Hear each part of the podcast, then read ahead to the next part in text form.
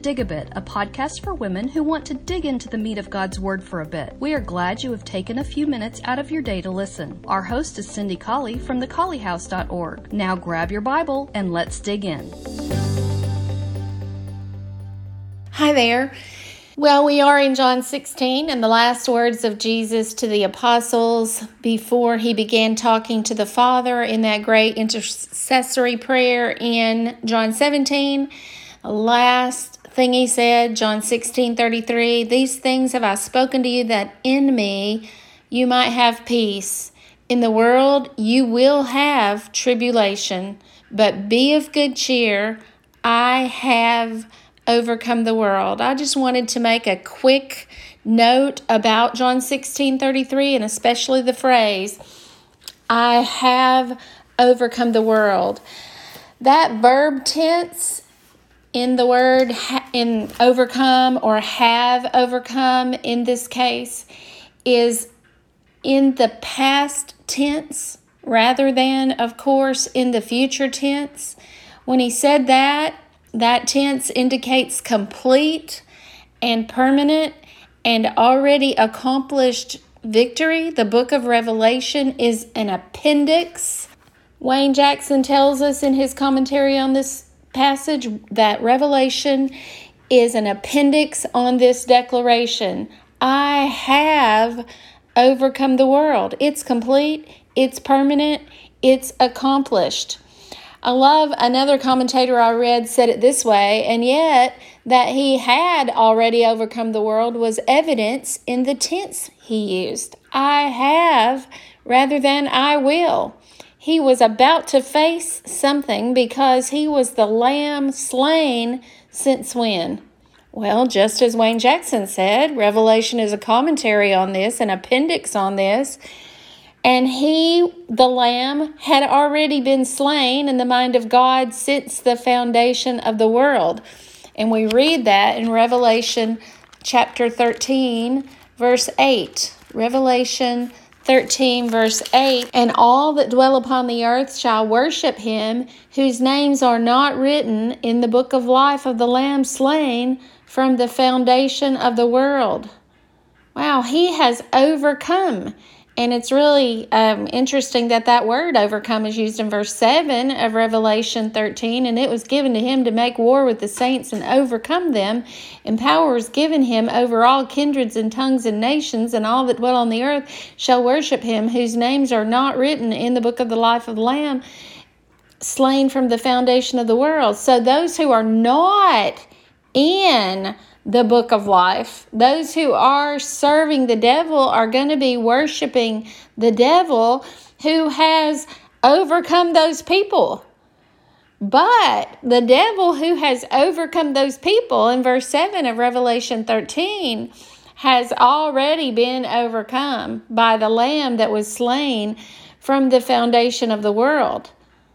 I love that Revelation 13 tells us that in the heart of God, in the mind of God, our salvation was provided for since the foundation of the world. And so Jesus uses the past tense when he comforts his disciples in Revelation 16 33, the last verse of that chapter, by saying, Be of good cheer. I have overcome the world. Sure, it's about to get hard.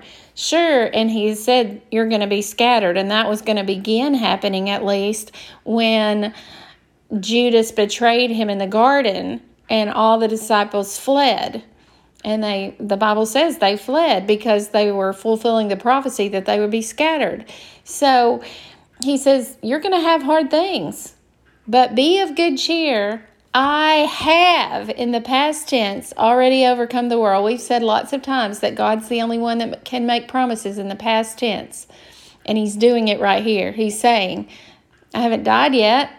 I'm about to put into action the act that will finalize this overcoming, but it's already happened. I have overcome the world. I wanted just to close by reading something from this is actually a quote from Luther, but I'm reading it from Clarke's commentary on um, the verse that we're studying, John 16 33.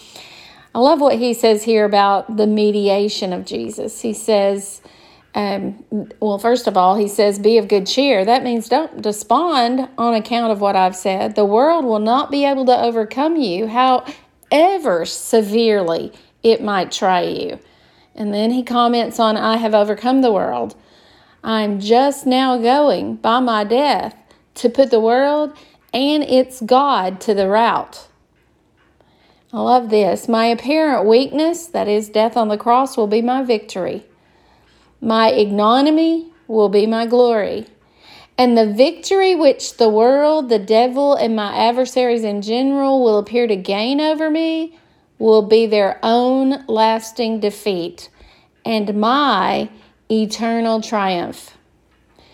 Luther then was writing to Philip Melanchthon, and he quotes this verse and adds these remarkable words Such a saying as this is worthy to be carried from Rome to Jerusalem upon one's knees. I love that little quote there from Luther. I have overcome the world. He hadn't faced his trial yet in the Garden of Gethsemane. He hadn't suffered the mocking, the beating, the rude scoffing, the spitting, and the torture at the hands of both Jews and Romans. He hadn't been abandoned by all of his followers yet, betrayed by his disciples, or denied by Peter, one of his closest friends. None of that had happened yet. He hadn't been hung on the cross and forsaken by his Father, but for all that, he still says, I have overcome the world. It was as good as done because he was the lamb slain from the foundation of the world so that he might overcome the one who had overcome those whose names were not in the book of life. I love it. I hope that you're having a good study. And the podcast, as I'm speaking on Monday right now, the podcast is tomorrow night, Tuesday night. I hope that you're able to join us. Uh, we have a lot of things to rejoice about as we study together this month, and we have a lot of things to discuss, a lot of questions that I hope we'll be able to at least shed some light on because our Jesus, in these last words before he turned to the Father in John 17, gave us something good, something very good and comforting to think about as we're studying this month. Hope you have a great study, and I'll see you then.